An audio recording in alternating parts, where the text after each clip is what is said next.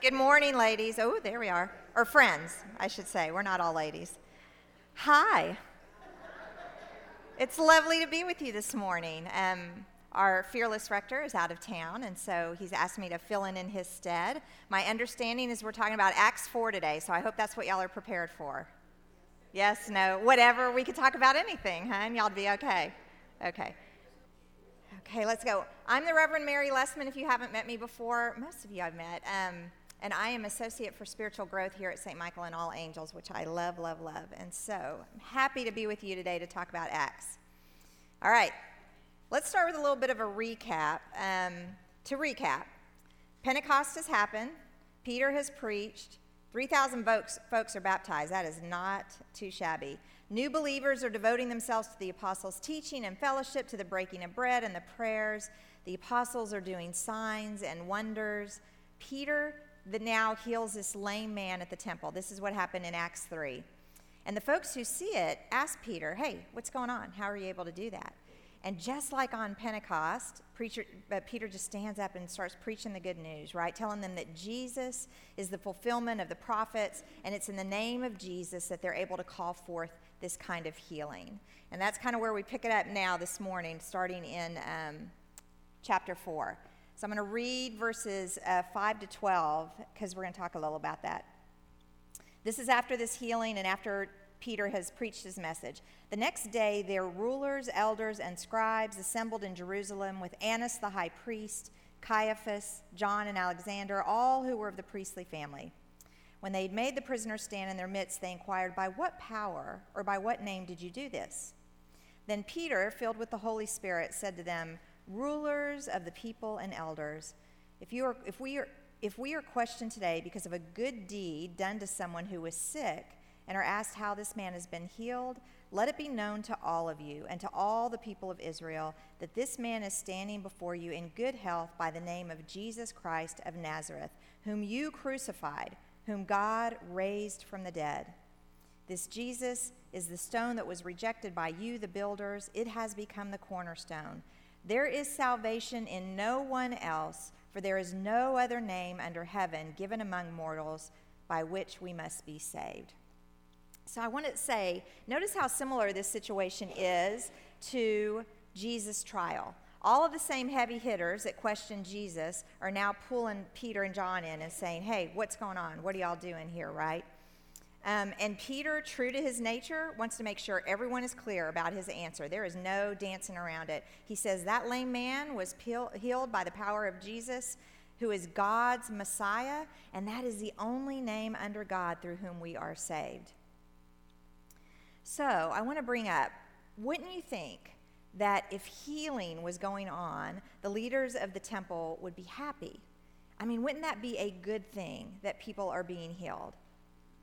Well, not if you're under the old power system, right? The old way of being in relationship with God. And this healing is happening under the new way of being in relationship with God, right? So the Jewish authorities are feeling the, um, the, the sting to their power and they want to push back. They want to discredit this movement, they don't want to praise it. They've had years of unfettered power at the temple. And, and so they have know that they have power not only at the temple now that they've been doing for years, but just like we see today, when you've got power in one arena, it starts helping you have power in others. So these guys had economic and social power as well that had grown out of the role that they had at the temple. And so, as we're kind of familiar in our current setting, those who've had power never want to give it up willingly. They are vested in maintaining their power. And so that's what's going on here. And why do these leaders disprove of the resurrection? The resurrection is the understanding that God is going to put all things right once and for all. So if God is going to show up and set things right, that kind of means that the current situation might not be right, right? And if it changes, chances are the folks who are in power now under the current system are not going to be in power when God comes in and changes everything. So now we get to another thing that we can all relate to, and that's the fear of change. Nobody wants change because they can't, they don't know for sure what's on the other side. What we have right now might not be great, but it's comfortable and we know it, right? And it's kind of scary to think about what would be on the other side. So that's part of what's going on here, too. Not only that, but those who believe in the resurrection are more ready to cause trouble for the present system. Because, hey, you know, if they protest or if they run for office or if they support a cause for change in the world, they're only helping God advance the agenda that He will consummate sometime down the road when He makes everything right, right? And if pursuing what they believe God wants them to do results in their death, well, God will raise them from the dead at the end anyway. So, either way, it's a win win. People who believe in the resurrection are kind of empowered to start living in ways that change the status quo because they're not as vested in it being what it is today. They're vested in what God's vision is for down the road, right? And that gives them courage to kind of do some of that stuff. So, what really ticked off the authorities here is that Peter is preaching resurrection of the dead and he's announcing that this resurrection was through Jesus. Peter is saying not only has Jesus been raised, but he's initiated the general resurrection whereby all believers will be resurrected. So, this is brand new information. This is new stuff. And at the end of this passage, we have um, Peter saying, there is salvation in no one else, for there is no other name under heaven given among mortals by which we must be saved. And when I read this, I thought a little about how, you know, here he's got a very strong statement. There's no other name through which we're saved. And, you know, we have that passage in John that, um, that is beautiful and that's often read actually at funerals. It says, No one comes to the Father except through me, right? And these verses in the past have kind of been seen as exclusionary and th- that we're saying that you have to, basically, in, in the jargon of some strains of Christianity, you have to have confessed Jesus Christ as your Lord and Savior, right? And that that's a, that's a deal breaker. And, and so I want to push back a little, mo- you know, on that for a moment. I, I believe that through the redemptive work of Jesus, we've all been given access to God in a new way. And that Jesus' redemptive work isn't dependent on whether um, people know about it or where they actually believe it. It is objectively redemptive for humankind, right? What he did matters for all of us, regardless of where we stand on the topic. And so I would say that it's actually a quite inclusive understanding of what Jesus did. That whether you acknowledge that it was Jesus or not, it was through Jesus that all of this happened. And that because of that, we all have access to God and we have access to eternal life in a way that would not have been possible for us had Jesus not come and um, done what he did for us. All right, so now I'm going to move on to verses, that next section, verse 13 to 22. And I'm going to read you 16 to 20. We're going to talk a little about this.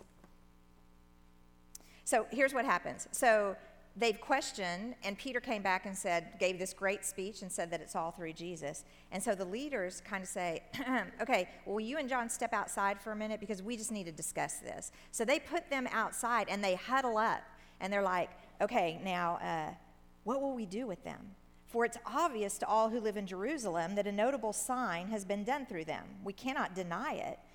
But to keep it from spreading further among the people, let's warn them to speak no more to anyone in this name.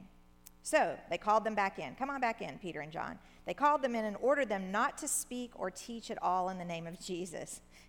but Peter and John answered them Whether it is right in God's sight to listen to you rather than to God, you must be the judge for we cannot keep from speaking about what we have seen and heard. So basically, they're saying, tough toenails. You can tell us not to teach and preach in the name of Jesus, but I'm much more concerned about God than I am about you. And again, people who are living in resurrection faith can do that, right? Because they see themselves, they know themselves to be held in God's hands. And so they can do what they think God wants them to do because of that, right?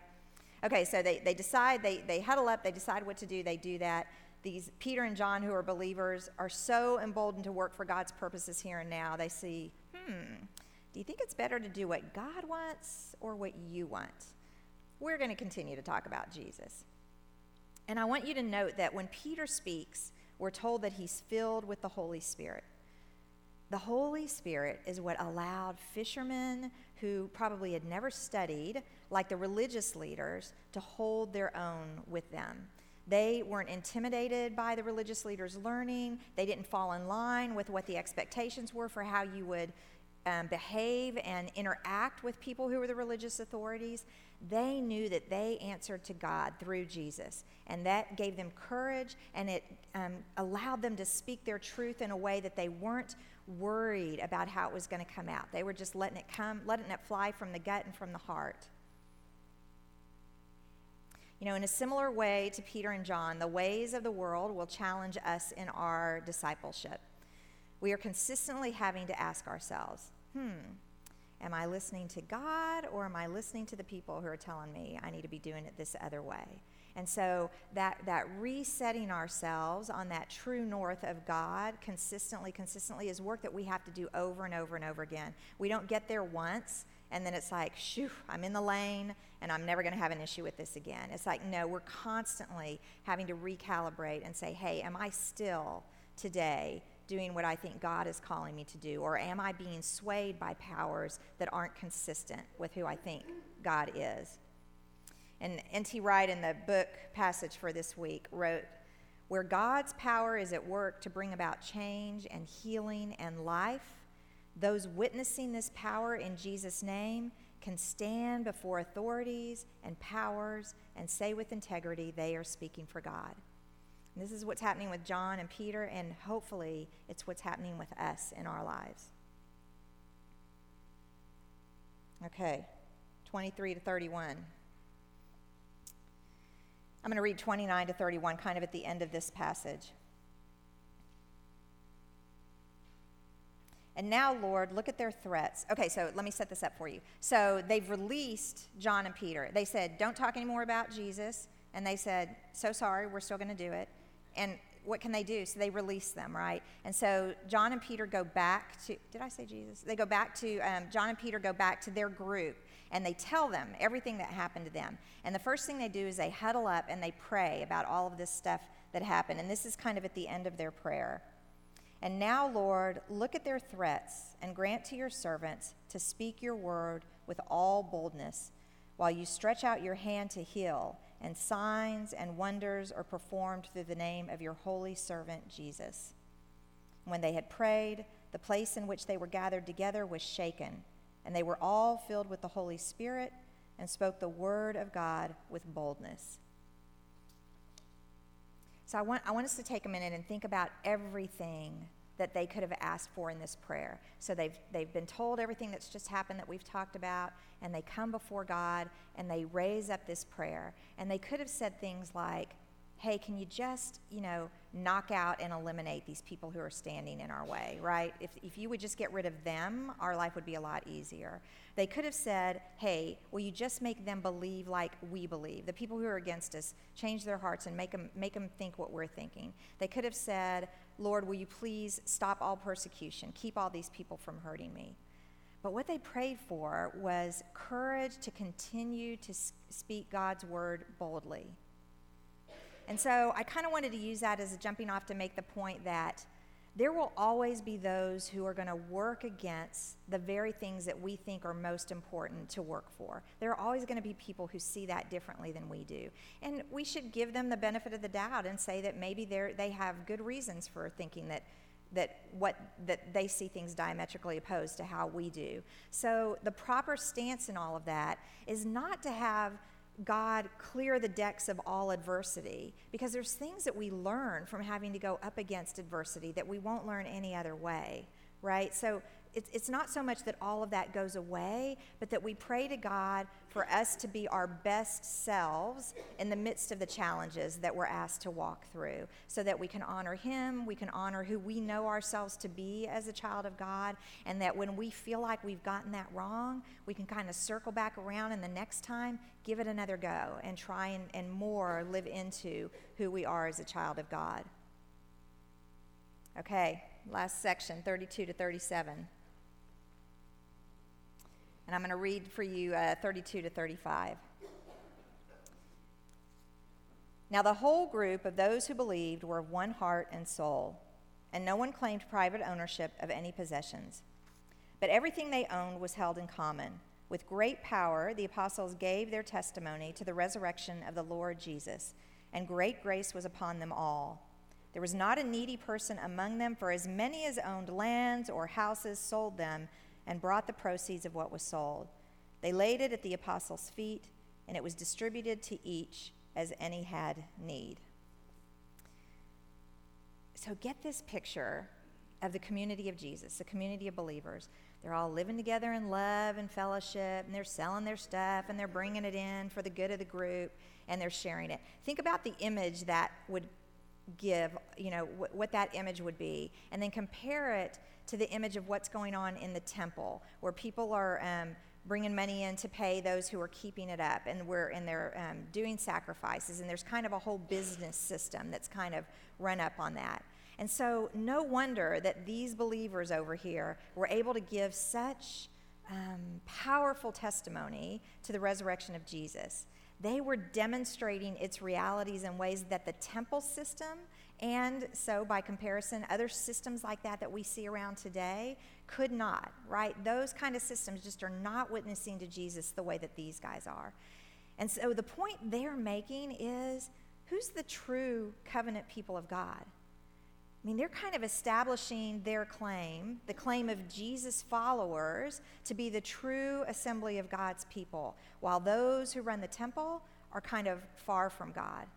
And so, this dichotomy of how we're doing it over at the temple and how Jesus' followers are now doing it is going to continue to create tension between these two, to where over time, then the temple and Judaism will cut off Christians who were Jews but now they're saying they're no longer of our house. They have strayed so far from who we are as Jews that they are no longer under our protection and under our roof. And the reason this is important is because Judaism was an established, recognized religion by the Roman Empire.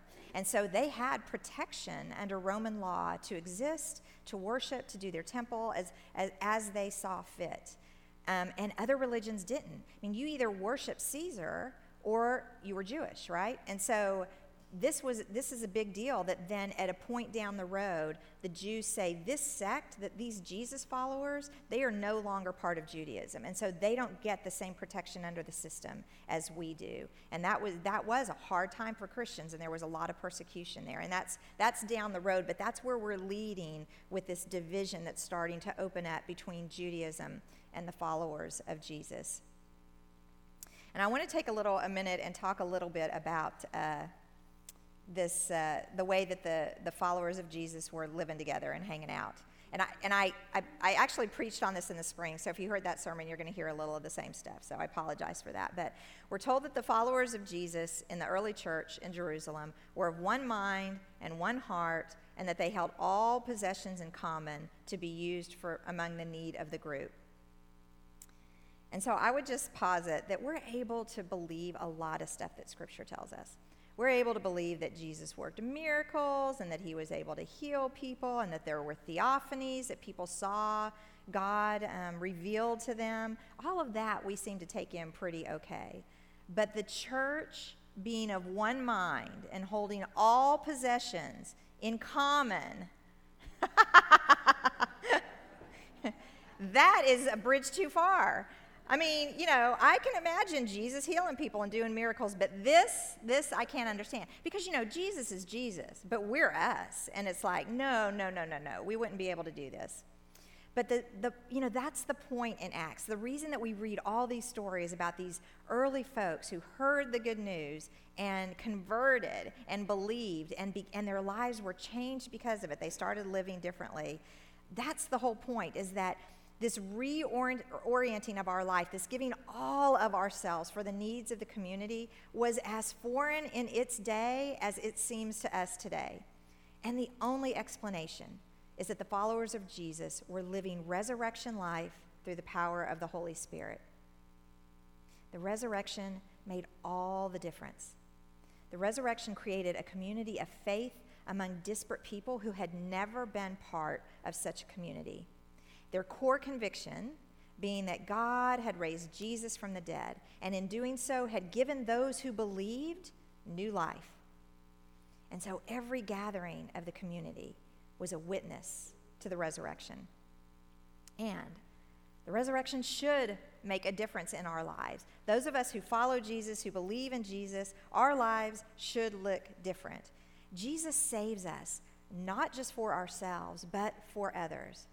So we not only proclaim the resurrection, but we embody its truth in our lives by caring for one another, by being involved in one another's lives. Christians live in the assurance that God holds us in his hands.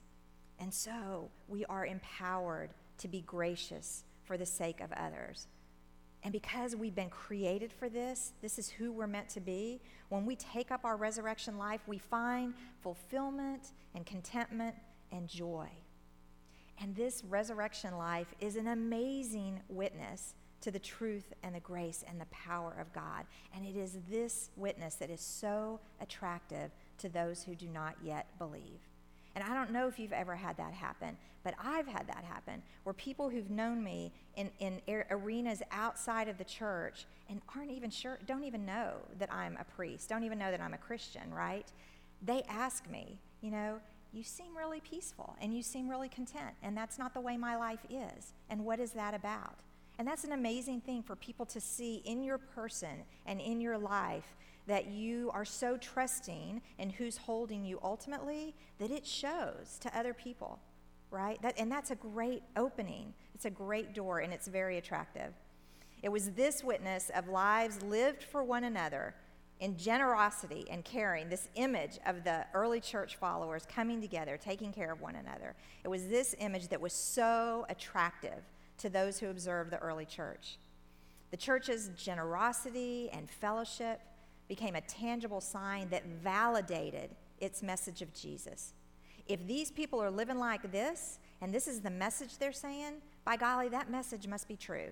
Because look at how it's um, showing up in their lives, how it's changing them, right? And so you see this amazing, some would say miraculous growth of the early church. And so I want to close on this uh, chapter four today with this passage that was in the Wall Street Journal last spring, right at Easter time. In an article titled The Easter Effect, George Weigel addresses this unlikely and drastic change in the lives of those who followed Jesus. He writes, there was a curious and inexplicable joy that marked the early Christians, even as they were being marched off to execution. It was the joy of people who'd become convinced that they were witnesses to something inexplicable, but nonetheless true. Something that gave a superabundance of meaning to life and that erased their fear of death. Something that had to be shared. Something with which to change the world. That's it. All right, that's, oh, y'all don't have to do that. Thank you, though. Okay, thoughts, questions, comments on any of chapter four? Or anything that y'all have covered so far? Yes? Right. Their playbook, right? He's using their stuff, right? So, because, and, and how powerful is that whenever you're talking to somebody about something to be able to kind of use their knowledge and their I, I don't want to say jargon, but I don't want to like, you know, say scriptures jargon, but, you know, to be able to speak their language in a way that, that, that creates commonality even before then you get to the different point that you're trying to make in the midst of that. You're exactly right. That's a really powerful thing. And again, it's not, we have no reason to believe that Peter trained for that, right? I mean, it's not like he took a course, he took Oratory 101 right after, the, right after Jesus' resurrection to kind of get this stuff down, right? This, he's being empowered to reach for this scripture that's a part of who he is um, through the power of the Holy Spirit, right? So, yeah. I love that. That is such a great image. Pentecost happening all over again, right?